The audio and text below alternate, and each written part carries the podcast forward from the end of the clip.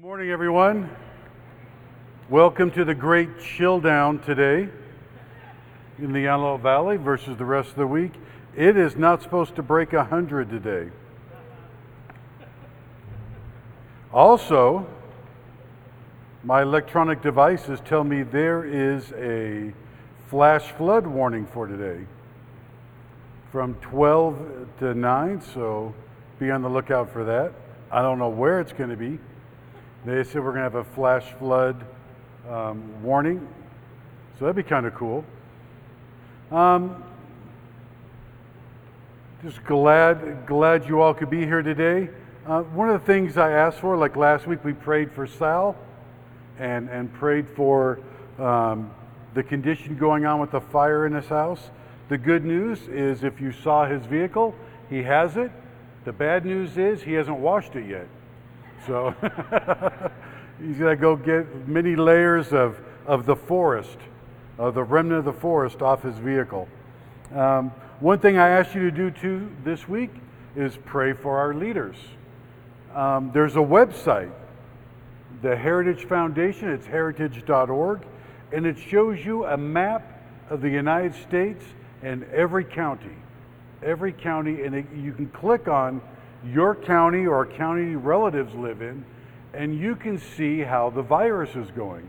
When you look at LA County, we are drastically reducing in the number of cases, drastically. The problem is our leaders don't care. They're more worried about wildfires. They've forgotten COVID. COVID can just, we can just linger how we are. They, they're not going to change. So we need to pray for them. Uh, San Diego will be a big test. San Diego's due to come off, and they said Sacramento is a black hole. They request information for or sent their plan in for how they want to function back to almost normal, and nothing comes out of Sacramento.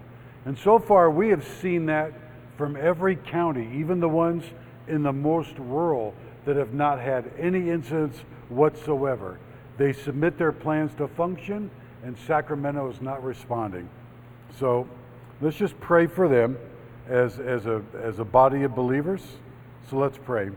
Dear Heavenly Father, we just know that in all things you are to be praised, you are to be worshiped. And we just ask you, Father, knowing that, that seasons are changing, as we get close to um, the time when we will all be I'll be heading to Jerusalem. We just ask you, Father, that if it's not now, that you open the eyes of our leaders and realizes, realizing that people are severely struggling. Business owners, uh, people that can, cannot get to work, help them to have mercy on our fellow, our fellow Californians and just strive to, to open up and get back to our normal way of life. Amen.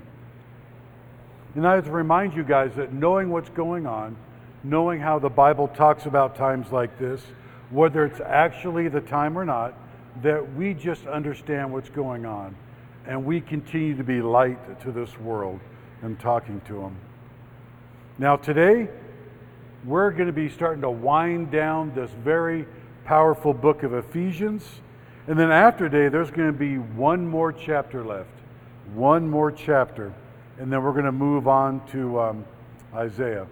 So today we're going to look at Ephesians chapter 5, verses 25 through 33.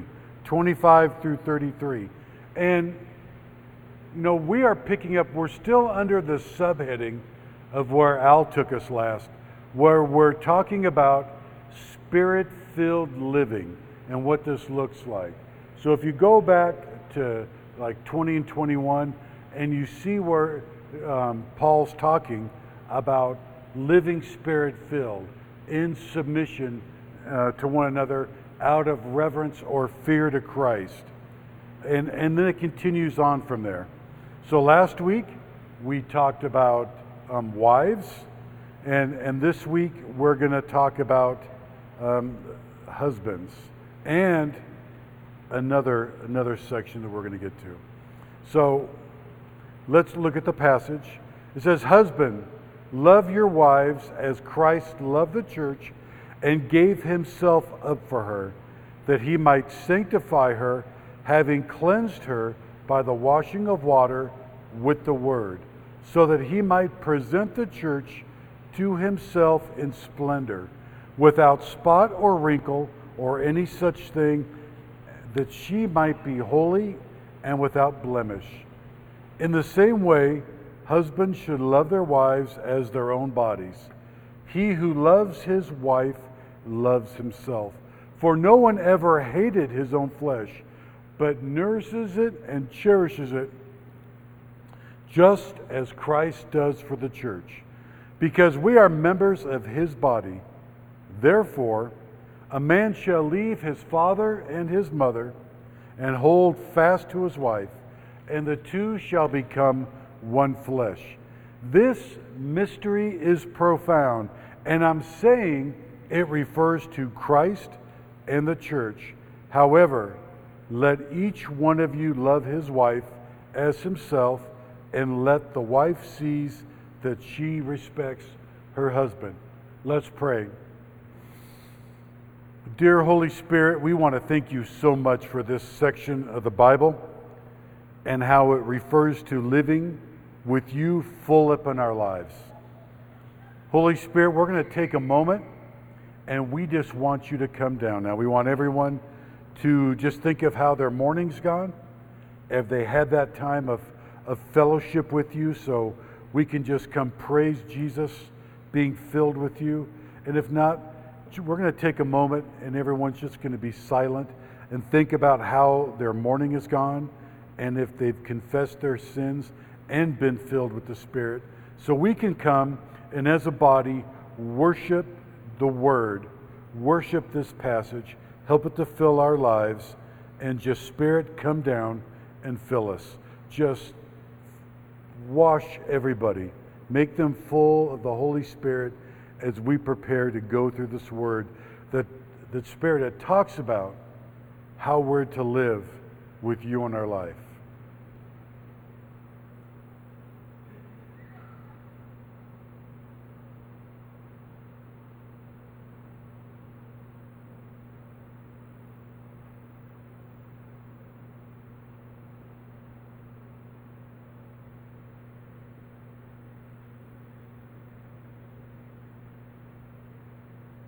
Spirit, we thank you. We just want you to come now and fill this room and all your people in it. And help us to be open minded and open hearts for this vital passage on how to live. We thank you so much for it. It is so powerful. In your precious name I pray. Amen. So I'm going to repeat myself and, and just remind you that if you've gone through any other verse, any section of the Bible, this one is as powerful. In fact, verse 25 serves as almost like a drop the mic verse. It gives you everything condensed and you can just walk off. If they would have had amplifiers, Paul could have just dropped it after he told the scribe what to write and, and walked away. It's a great summary of this entire section. And now we're going to move on in further detail of it. Now, the Holy Spirit used this book, Ephesians, to, to deliver or unveil many mysteries that were the Old Testament were basically veiled, but now we see them opening up in Ephesians. Um, but like I said, the Old Testament never unveiled them. And you're saying, what are they? Let's just take a quick walkthrough. So, chapter one, it talks about His grace lavished upon us for forgiveness. This means the grace we receive is limitless and has been bestowed upon us through this spiritual understanding. This means we can go back and through His grace, we can actually see Jesus in the Old Testament we actually can see everything. So you can look back as we go through Isaiah, you can see these four songs that are written that purely talk about Jesus coming sacrificially to us. In chapter 2, united in Christ, and each other. Uh, no longer are we separated by class or culture as believers. The Jews and the Gentiles have been united. This may not seem much to us now, but back then, this was mind blowing. Chapter 3, another one. We are all heirs and partakers of the promise of God, of the good news through Jesus Christ. Again, we are not separated, we are not distant, and we are now heirs with Christ. Again, we've grown up with this and heard our whole lives. In the first century church, this was just like, what? So today we're going to see two more mysteries revealed. And I think you can guess what one is, but um, I'm going to show you what the other one is. And then we're going to look at this passage in three sections. In three sections, we're going to go through this. We're going to go through the first one. It's called Men Love Your Brides, and that's in verse 25. Second section, a little bit more lengthy, is Jesus loves his bride, and that's verses 26 through 32. And then the last section we're going to go through is Man, love your wife. Man, love your wife. And that's in verse 33. So the first one, men, love your brides, verse 25. Verse 25. It, the verse says, Husbands, husbands, love your wives as Christ loved the church and gave himself up for her. Now, believe it or not, verse 25 was a new thought that Paul moved on to. Verse 25, the way it's written, doesn't naturally flow from 22 to 24. Not just in verse 25 today, in this passage, but what do we see as important? Not just in verse 20. Let's look at the whole passage for a moment. What do we see as important? And remember, what I tell you is important is the most words used. So, for example, in 25 through 33, that's about 160 words. Love is used six times in this. Church is used 10 times. Now, the way love is used here, it means irrespective of merit or even to love the undeserving. Think about that for a minute. That's a little hard to even wrap your mind around. And so, this short verse is telling a husband that our love is to be ongoing and it is to be unconditional. So, get this. As husbands, you are to see and you are to seek the highest good in the one you love. Human wisdom does not say this. Human wisdom says you only respond if you're treated well, right? That's how we respond. You treat me well, I'll treat you well. God says you are to live and love regardless if you don't feel your needs are being met. Wow. In fact, both couples are to live and to love unconditionally and not negotiated how love is distributed. In our community group, we went over these passages and we talked about it. We said, you know, at first, you, the human wisdom says love is 50 50. And we're saying, no, it's, it's not 50 50. I told them a story how when I started at my job, I was not even married to Colleen for a year. And I was riding around with a, a guy that was telling me that he was in his, thir- in his 30th year of marriage. He's getting, I forget, like 33, 35, somewhere around there. And he said, Bill, the successful marriage, and the reason we've been successful, is we do everything 50 50. And I never really thought that before. And it wasn't my wisdom that came out, but I shared with him. And I said, well, wouldn't it be better if marriage, the good marriage, was zero to 100? And I told my community group that he almost pulled over and asked me to get out of the car. Um, it, it, it never dawned on him. And, and then I shared another story is I have a cousin who, uh, he's, he's older, I'm one of the youngest ones in between siblings and cousins. So right now, I think he's mid 70s. So he has children that are somewhat younger than I am, but not a whole lot. And his youngest daughter was married, had two kids. She became paralyzed from the neck down. What could she do? In the, in the human wisdom, the, the man would say, No, I'm not doing anything for you. You haven't fed our kids. She could do nothing. She offered nothing. My cousin and his wife would be there during the day, Monday through Friday, taking care of her while he was at work. But on the weekends, he took full care of her. And uh, she's not with us any longer, but there is the example of love. And so you may think, this is not real. God cannot be this serious.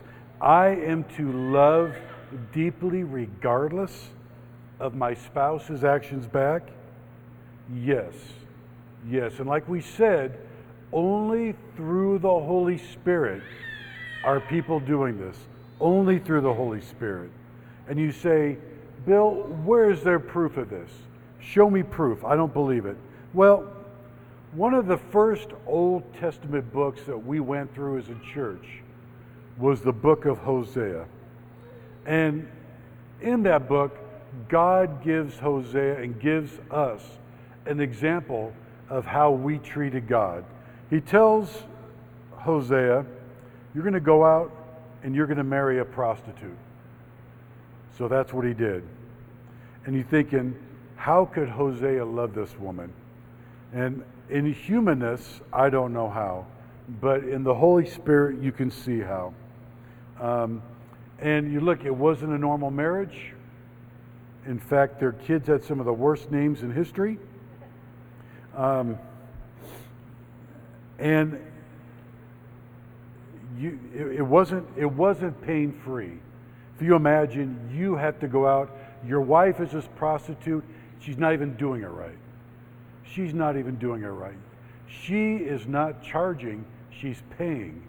So you have to go bail her out at, at an auction to pay off her debt. So Hosea does this. Goes and redeems his wife, and that's a picture for us, brings her back, and he still loves her. So the exhortation for husbands here is to love their wife. And now, like I said, you've heard this for a while, but but to the first century church, this is our first mystery. This was never said. When you look back in rabbinical literature, there is nothing that tells a man to love his wife. When you look into the normal household codes, because the culture there, this Greco Roman culture, was very well thought out, very well written about, and they had these things called household codes. This is not in there. This is not even in the fine print. So as much as it baffles us, and we just know that that should happen because we've had the Bible for this long, here is the first mystery that husbands love your wives. And it's no doubt that's why it's repeated three different times through this section. And also, we see it in the book of Colossians, saying the same thing. Paul was giving them a new charge to follow. So, for this young New Testament church to hear that husbands are to actually love their wives like Christ loves the church, folks, this was revolutionary. Revolutionary. And like I said, it must have bared repeating because we see it two more times as we go through this. Second section Jesus loves his bride. Jesus loves his bride verses 26 through 32.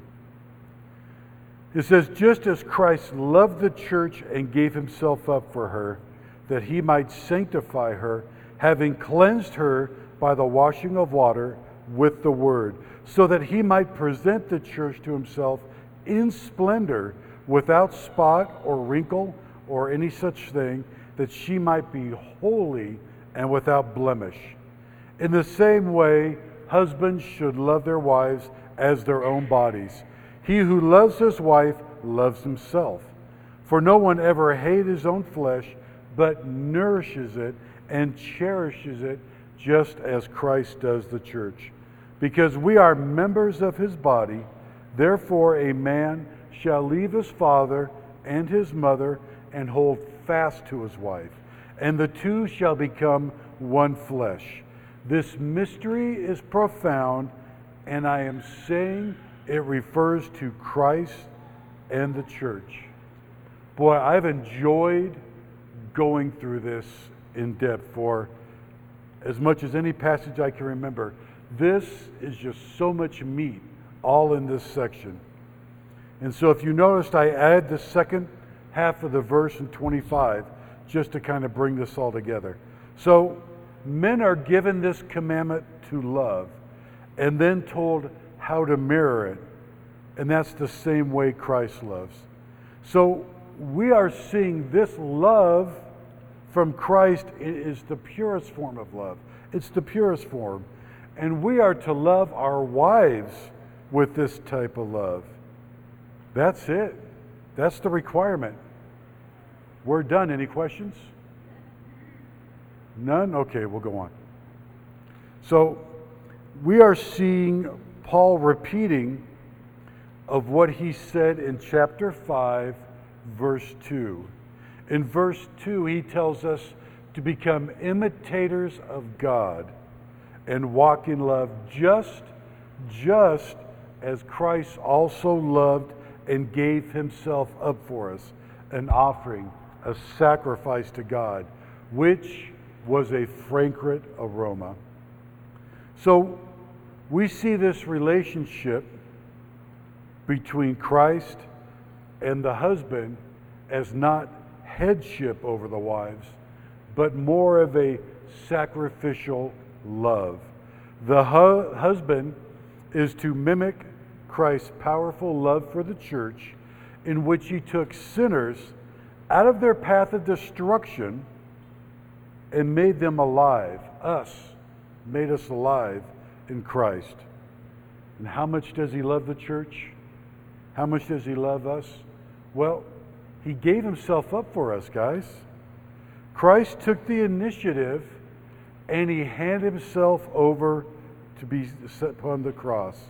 Now, he said in John 10, John 10, verses 11, 15, and 17, that he is the good shepherd and he laid down the life, his life, for the sheep.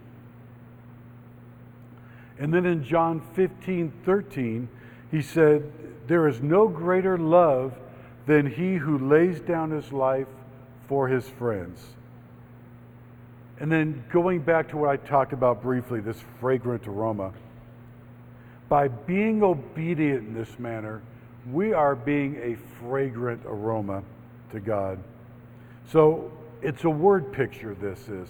So in 2 Corinthians 2, 2 Corinthians 2, 14 and 15, it gives us this picture of Jesus leading this triumphant parade to God, to ultimately to God, and every one he loves behind him.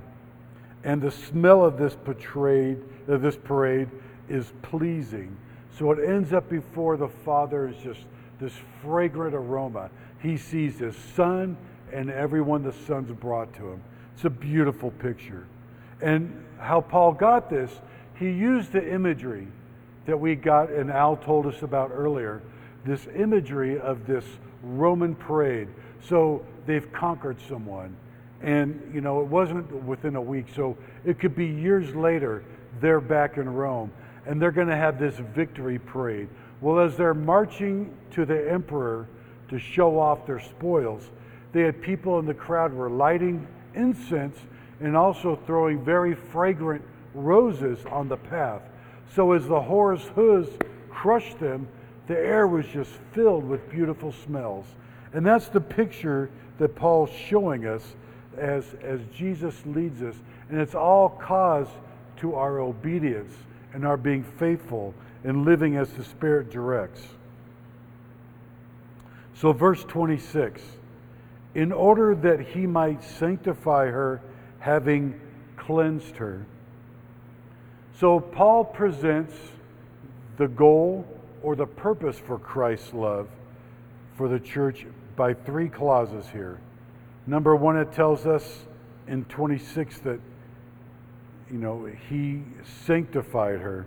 In verse 27, the second one, it says that he may present himself, present himself a more glorious church.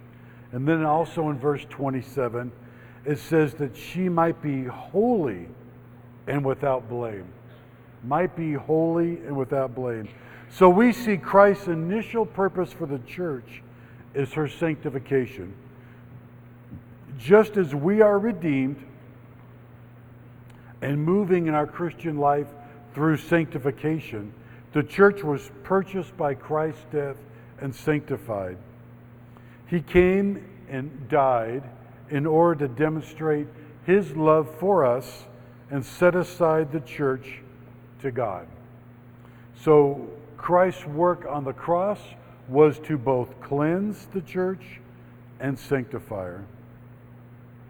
And then in verse 26b it says, by the washing of water with the word. So the imagery we're to get from that verse is from the first century. There was a practice at that time that a bride, before her wedding, took a ceremonial bath. And then she was presented to the groom's family, or namely the groom's father. So, and then we see an Old Testament imagery here. We see the, how the washing was involved when we look at God and the Israelites in Ezekiel chapter 16 in Ezekiel chapter 16. Let's look at verses 8 through 13 and 16. So Ezekiel 8, Ezekiel 16, 8 through 13. It says, When I passed by you again and saw you, behold, you were at the age for love. And I spread a corner of my garment over you, and I covered your nakedness. nakedness. I made a vow to you and entered into a covenant with you, declares the Lord God, and you became mine. Then I bathed you in water and washed off your blood and from you and anointed you with oil. I clothed you also with embroidered cloth and shod you with fine leather. I wrapped you in fine linen and covered you with silk, and I adorned you with ornaments I put bracelets on your wrists and a chain on your neck, and I put a ring on your nose and earrings in your ears, and a beautiful crown on your head. Thus you were adorned with gold and silver, clothed, and your clothing was of fine linen and silk and embroidered cloth. So we see this promise from long ago. The church would be cleansed and sanctified by Christ and presented to him. And then the last part of verse 26 says, with the word. Again, like last week, we started off the message last week talking about the Bible and can we trust it? And we, we actually went over 17 17 that said, Sanctify them in your word, your word is true. And we went over we talked about how Jesus is the word and God's word is true. So God's word and our and our knowledge and obedience concerning it leads to our further sanctification. Verse 27 is so that he might present the church to himself in splendor, without spot or wrinkle or any such thing, that she might be holy and without blemish verse 27 that he may present to himself a more glorious church. Like I mentioned earlier, in the imagery of the first century, the bride prepares herself for the bridegroom and he presents the bride to his father. Here, Christ is preparing the, the bridegroom by sanctification and holiness, so he presents her to himself. He wants the church to be presented to himself gloriously and not dirty, not filthy, not unprepared for the magnitude of the marriage supper of Christ. And of course, the bride is his church. She is to be holy and without blame, no wrinkles, blotches, or any other imperfections, but she is to be perfectly holy. And in verse 28 it says, In the same way, husbands should love their wives as their own body. He who loves his wife loves himself. So verses 26 through 27 show us the standards, show us the standards for loving our wives. Um, now,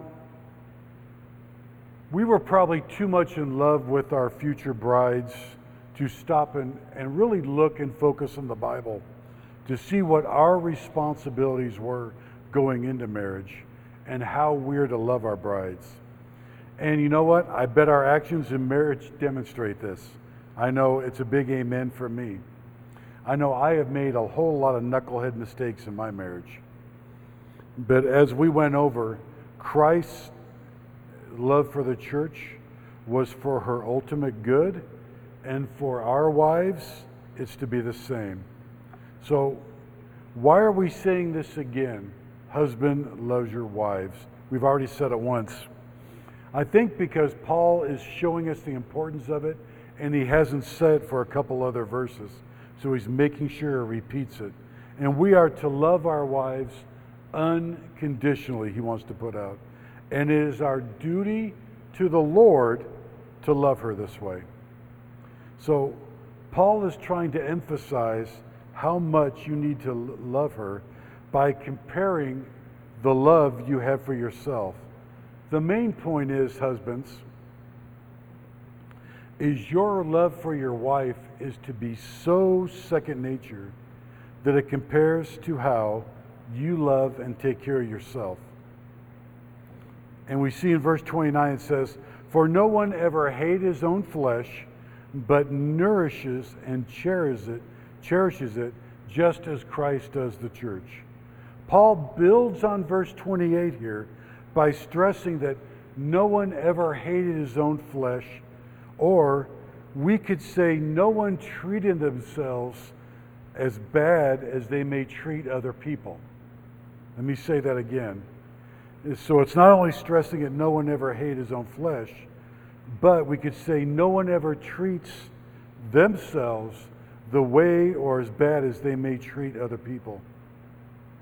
And the word picture here is that of taking care of a baby, being nursed by their mother. Now, a mother doesn't just nurse her baby. Uh, while that's going on, there's such a beautiful picture of a mother, you know, with her baby up to her breast, and it's just a great time of nourishing that baby and cherishing that bond. And that's another good picture word is cherish for husbands to cherish their wives. So we know Christ naturally, naturally takes care of his body, the church, having redeemed it. We see that in Ephesians chapter 1, verses 7 through 12, and chapter 2, verses 1 through 10. He sealed his church in chapter 1, verses 13 and 14. He empowered it in chapter 1, 19 through 23, 1, 19 through 23. And he brought it into one body, chapter 2, verse 16. Filled it with God's fullness. We see that in 319. Gifted it, gifted it in 4, 7 through 16 and loved it and sanctified it. And we see that today in 5 25 through 26. Even, even with all of our, the body the church's imperfection, Christ nurtures it and he takes and he takes good care of it. God is demonstrating this love that it cannot be aloof and it just doesn't do periodic check-ins. It's there all the time. I kind of find it sad when you think about people that tell you they're a Christian, but reading the Bible, studying the Word, hanging out with God's people, being in church is just not demonstrated in their lives. I think of a former boss I had when we were loading stuff up in his car and his Bible was in the back, in the trunk. I asked him, Why is your Bible in the trunk? And he goes, Well, it's there so when I get to church on Sunday, I can just get it out. And I said, Well, wait a minute. What do you do during the week? And he said, Well, I like to think my Christianity is my own private business and none of yours. And I gotcha. Gotcha. I know exactly what that means.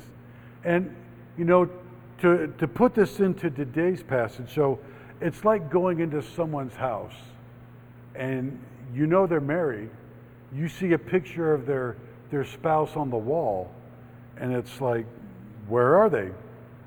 And they're saying, oh, I just love my spouse so much. I just love him. It's like, okay, where are they? You know, well, I don't know. Don't really talk to him much. Rarely ever see him. But boy, I love him.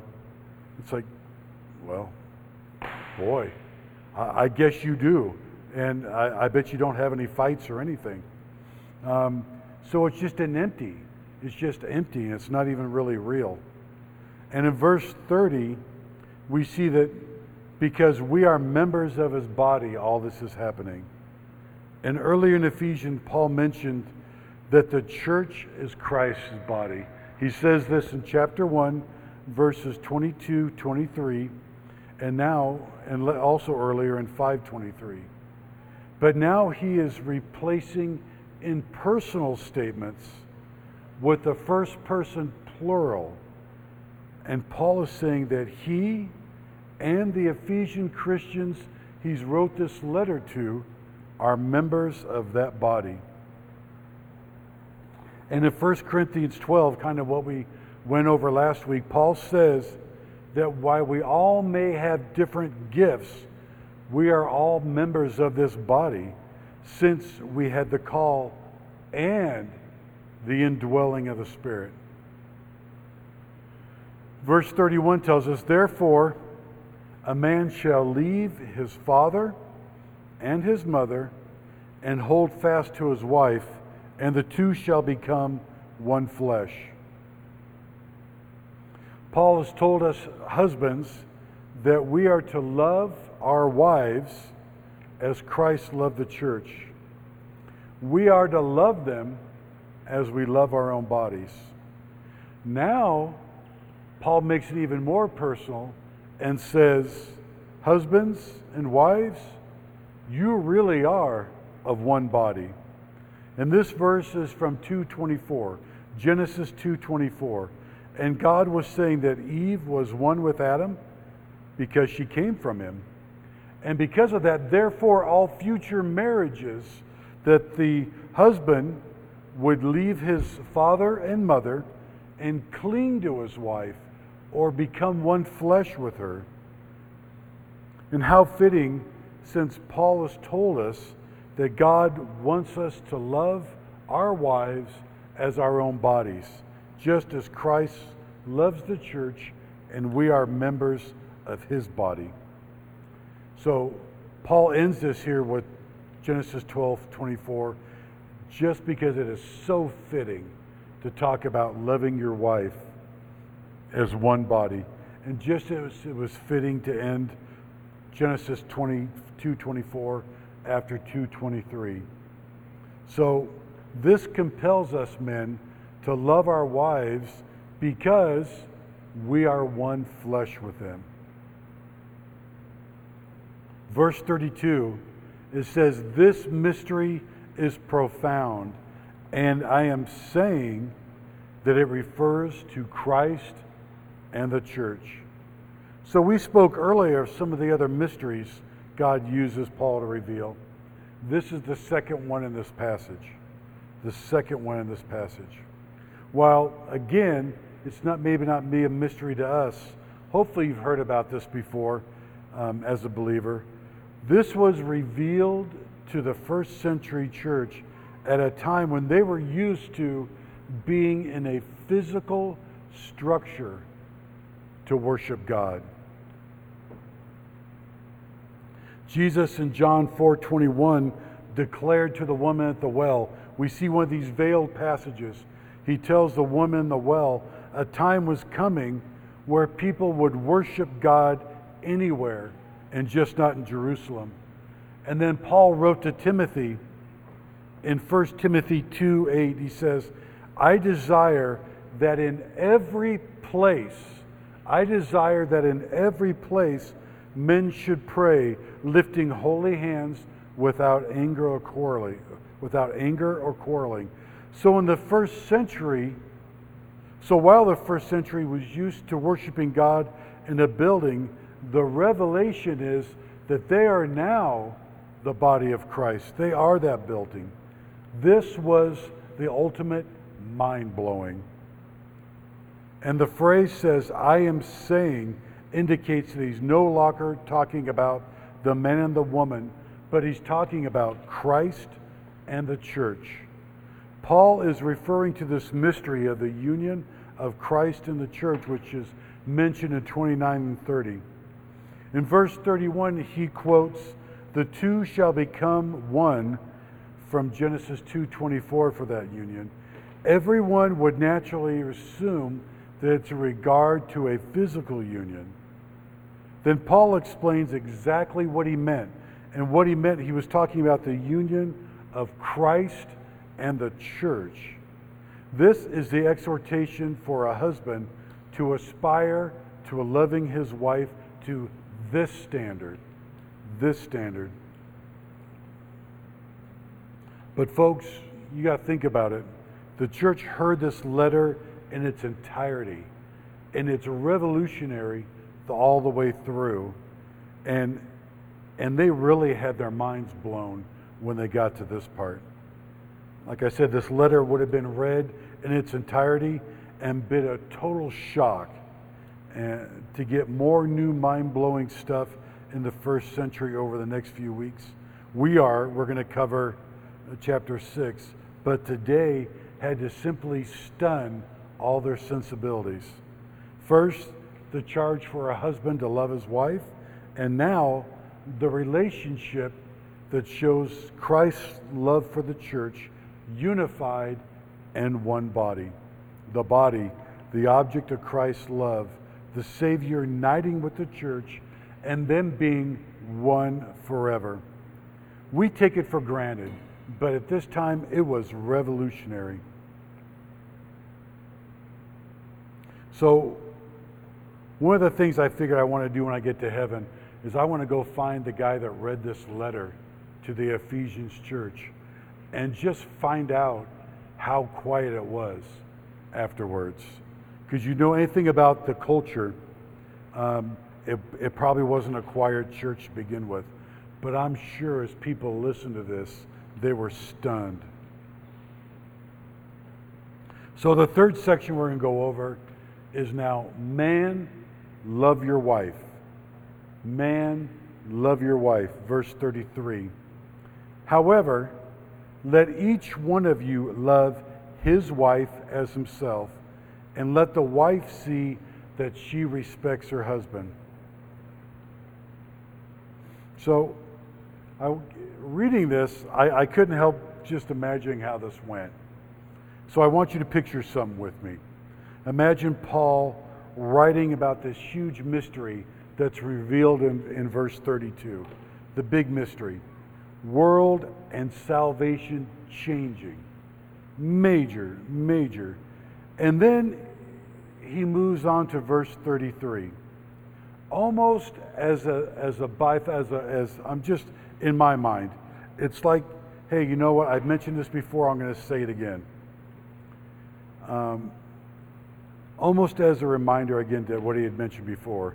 I'll bet every Christian had been sitting there listening to verse 32 was just mind numbing and reeling.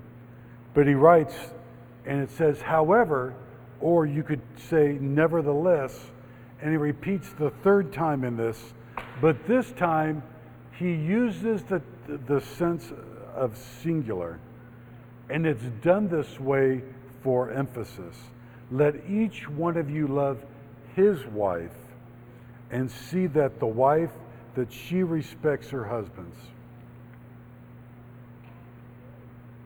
So if we look at 33 closer, it says, Husbands, hey, even you, love your wife as yourself. You are united with her in this life and in connection with Christ as a member of his body. So, husbands, we are to strictly follow Christ's pattern for loving his church. Wives, you are mentioned in the end here and also mentioned in the singular for emphasis that you should respect, or actually, the word here, and I guess they don't want to use it, could be better defined as fear. I think it was easier to use the word respect, but it has the same meaning as the word fear. The Bible says we are to fear God and be subject to him and learn his ways. And if we look at Ephesians 5:21, we are told to submit to one another. And the word here says reverence, but again, a better translation is fear. To submit to one another out of fear to Christ. Fear here does not mean sacred or, I mean, scared or afraid, but is used to mean the word awe. Awe. And that's a tough thing to do. That's a tough thing to do, you bet. Men, our women are to treat us with awe and respect in despite of ourselves. Despite everything we do, they are to do that. So, my challenge is why not earn it? Why not earn it? Even though we can be slugs, and, and Jesus says they still need to do it, why? Why don't we just earn it? And you say, Bill, how, how do we do this? How should we do this, and why should we do this? And I'll give you five reasons. The first one is the best one 1 Peter 3 7. 1 Peter 3 7 says, Love your wife as Christ loved the church, so your prayers aren't hindered. So your prayers aren't hindered. Ouch. You think about that for a moment. So, likewise, husbands, live with your wives in an understanding way, showing honor to the woman as, as the weaker vessel, since they are heirs with you of the grace of life, so that your prayers may not be hindered. Now, Peter, Peter wrote about Paul he said, Yep, Paul says hard things. But this mystery about loving your wife, Peter fully got. He fully got, and he wrote this. And he said, Women are fellow heirs with you. So he got it. And he said, by, by messing up, your prayer life is being hindered. So, in other words, he's telling you stop being a jerk to your wife. That's what he's saying in the Greek.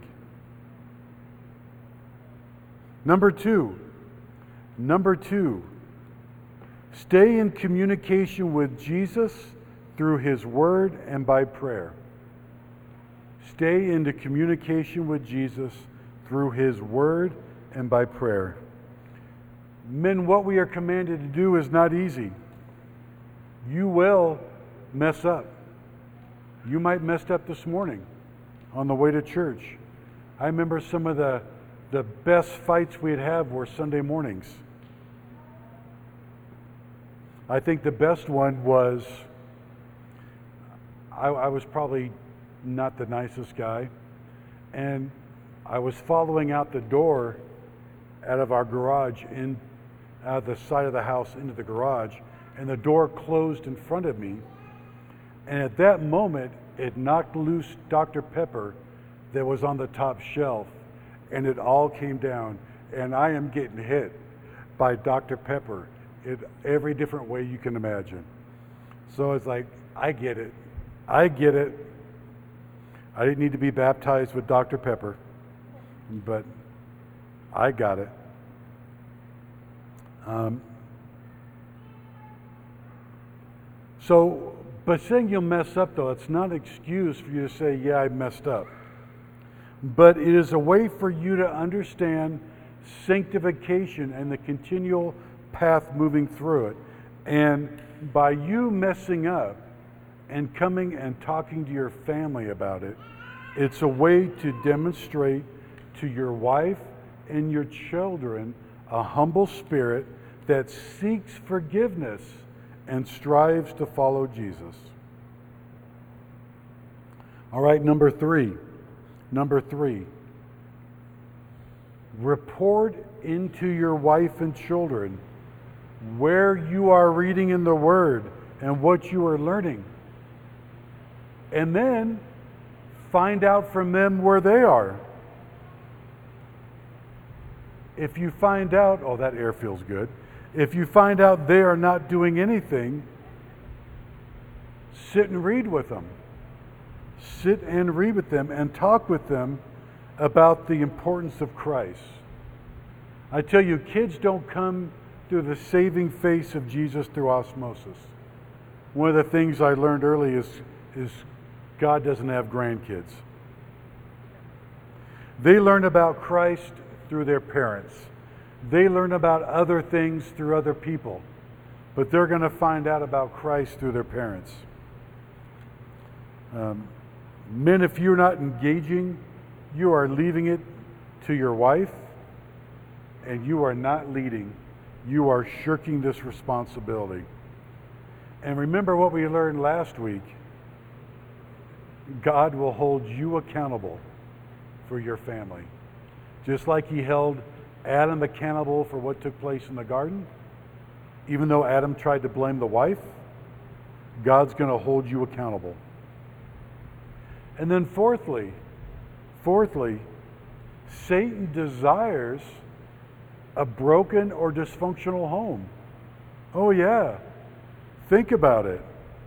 If you aren't being obedient and seeking the lost, you are what I call a spiritual prisoner of war. You are a spiritual prisoner of war. Satan so loves this, he loves it. So, by living with animosity towards other people, plays into his designs to keep you out of the race. To keep you, like Paul said, our life is like a race. Satan wants you on the infield, licking your wounds, feeling sorry for how you were being you've been treated. He wants you there. He does not want you being effective for him. So, seeking forgiveness or forgiving others is a vital, it is a vital aspect in continuing strong in your walk. And it shows us in 2 Corinthians, 2 Corinthians chapter 2, verses 10 through 11, 2, 10 through 11. Paul reminds us in our lives, uh, reminds us that our lives are lived out before God. There's nothing hidden. We're lived out before God. So we need to forgive or to be forgiven constantly and, and face up to what we did and then move on. If you're not, Satan wins. And he wins a lot. So that's one way you can avoid that. Then, five, one of the biggest things you can do for your family, the biggest things, is pray for them. Now, not just your wife and the kids you see, you need to leave that prayer legacy. We talk about this a lot, but I mean, why not? And you need to pray for your kids' salvation as if your prayer was dependent on that taking place. You need to pray that hard.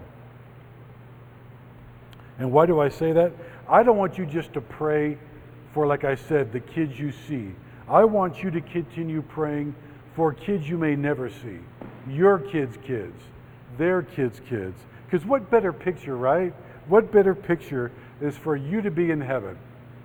You're sitting there minding your own business, just having a great time, singing praises to God, and you get a tap on the shoulder, and you find out that a grandkid 10 years down the road,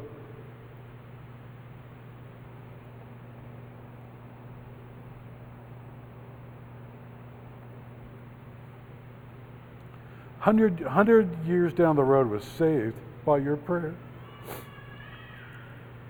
Wow, sorry about that. I almost made it through it. So, your prayer for their salvations, hundreds of years beforehand, before they were even born, was already answered. Hmm. So, if you think these points are too radical or too much, just imagine how the Ephesians believers felt.